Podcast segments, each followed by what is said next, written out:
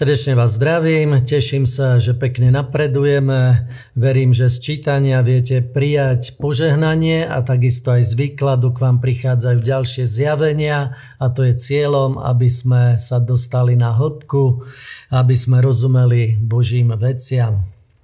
Takže zaoberáme sa teraz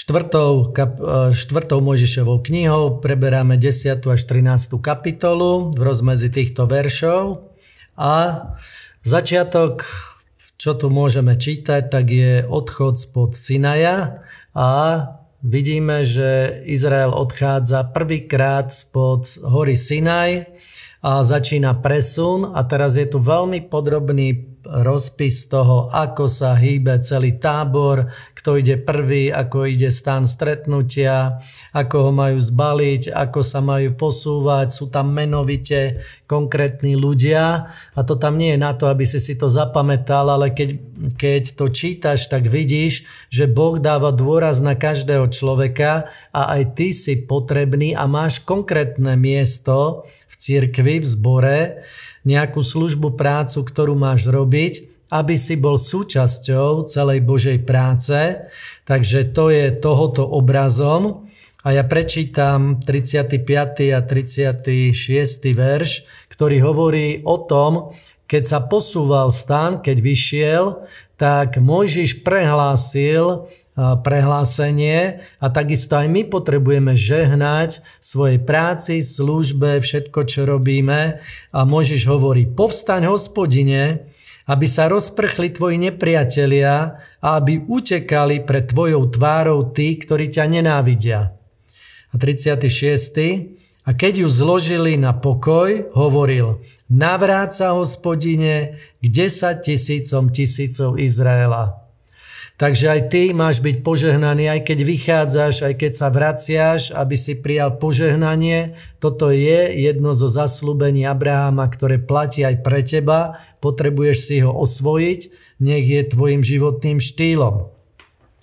11. kapitola začína asi takým spôsobom, ako aj keď ty prídeš raz na bohoslužbu, tak všetko prebieha dobre a rýchlo a fajn a všetkých máš rád, ale keď si s niekým dlhší čas a oni už boli dosť dlho spolu, tak prídu rôzne rôznice, hašterenia a teraz prišli ľudia, ktorí rozvadili a vlastne vniesli také myšlienky, jak nám bolo dobre v Egypte, tam sme čo mali, bola, boli tam úhorky, por, ryby sme jedli a tu máme len tú mannu a stále tú mannu.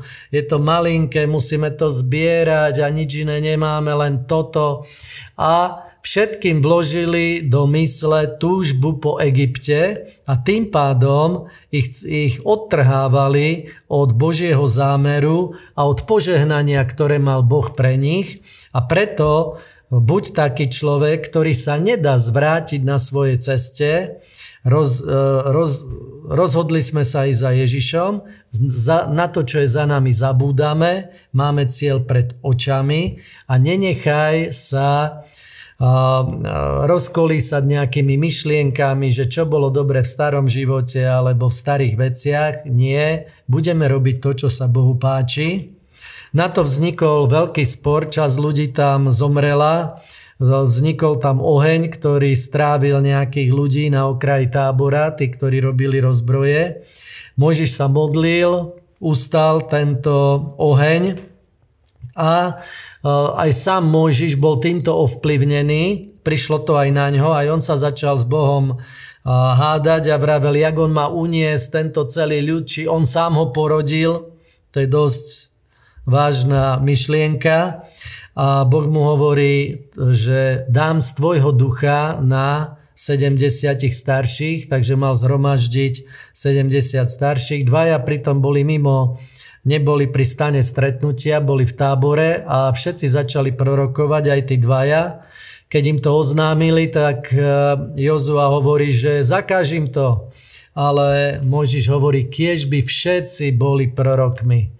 Kiež by všetci mali ducha Božieho a kiež by všetci prorokovali a uvedom si, pre Mojžiša to bola túžba, pre nás je to realita, že každý jeden môžeme prorokovať, môžeme slúžiť, máme Svetého Ducha, vtedy to tak nebolo.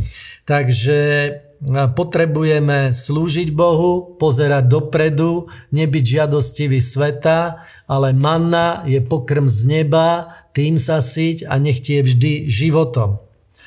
Potom príde ďalšia, potom im Boh dá vlastne tie prepelice, Takže im slúbil meso, meso dostali a prichádza ďalšia vzbúra a to bola proti Mojžišovi. A to nebola vzbúra, ktorá bola, vychádzala od ľudu, ale vychádzala od najbližších. Aj toto sa stáva v zboroch, v cirkvi. A Áron s Miriam reptali na Mojžiša kvôli kušíke, ktorú si zobral Mojžiš za ženu.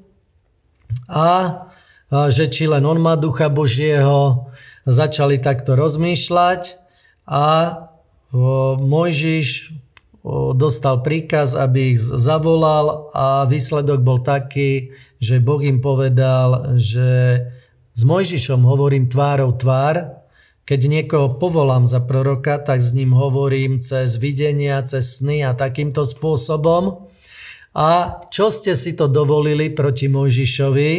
Takže Boh je ten, ktorý určuje autority, preto potrebujeme byť každý pod autoritou, potrebujeme seba vydane slúžiť Bohu. A Miriam vyšla s tým, že dostala, dostala malomocenstvo. Prečo Áron nedostal malomocenstvo? Lebo bol kňaz a kňaz musel byť čistý, takže nemohol by slúžiť, inak by aj Áron mal asi malomocenstvo. Ale Miriam bola takto vyhambená, že sa vzbúrili voči Mojžišovi, bolo to od Boha a 7 dní sa musela očisťovať, až potom zase bola vzatá do tábora a mohli sa pohybovať ďalej. A prichádzame na miesto, kedy Boh povie Mojžišovi, aby poslal vyzvedačov a teraz sú vybraní konkrétni mužovia z každého kmeňu, že pôjdu ako vyzvedači do zasľubenej zeme, aby ju videli a začína veľmi zaujímavý príbeh, ktorý bude pokračovať na budúce. Buďte požehnaní a s chuťou čítajte Bože slovo. Tešíme sa, že ste si vypočuli ďalšiu časť Biblie za rok. Sledujte nás na našich sociálnych sieťach a počúvajte nás na našich podcastoch.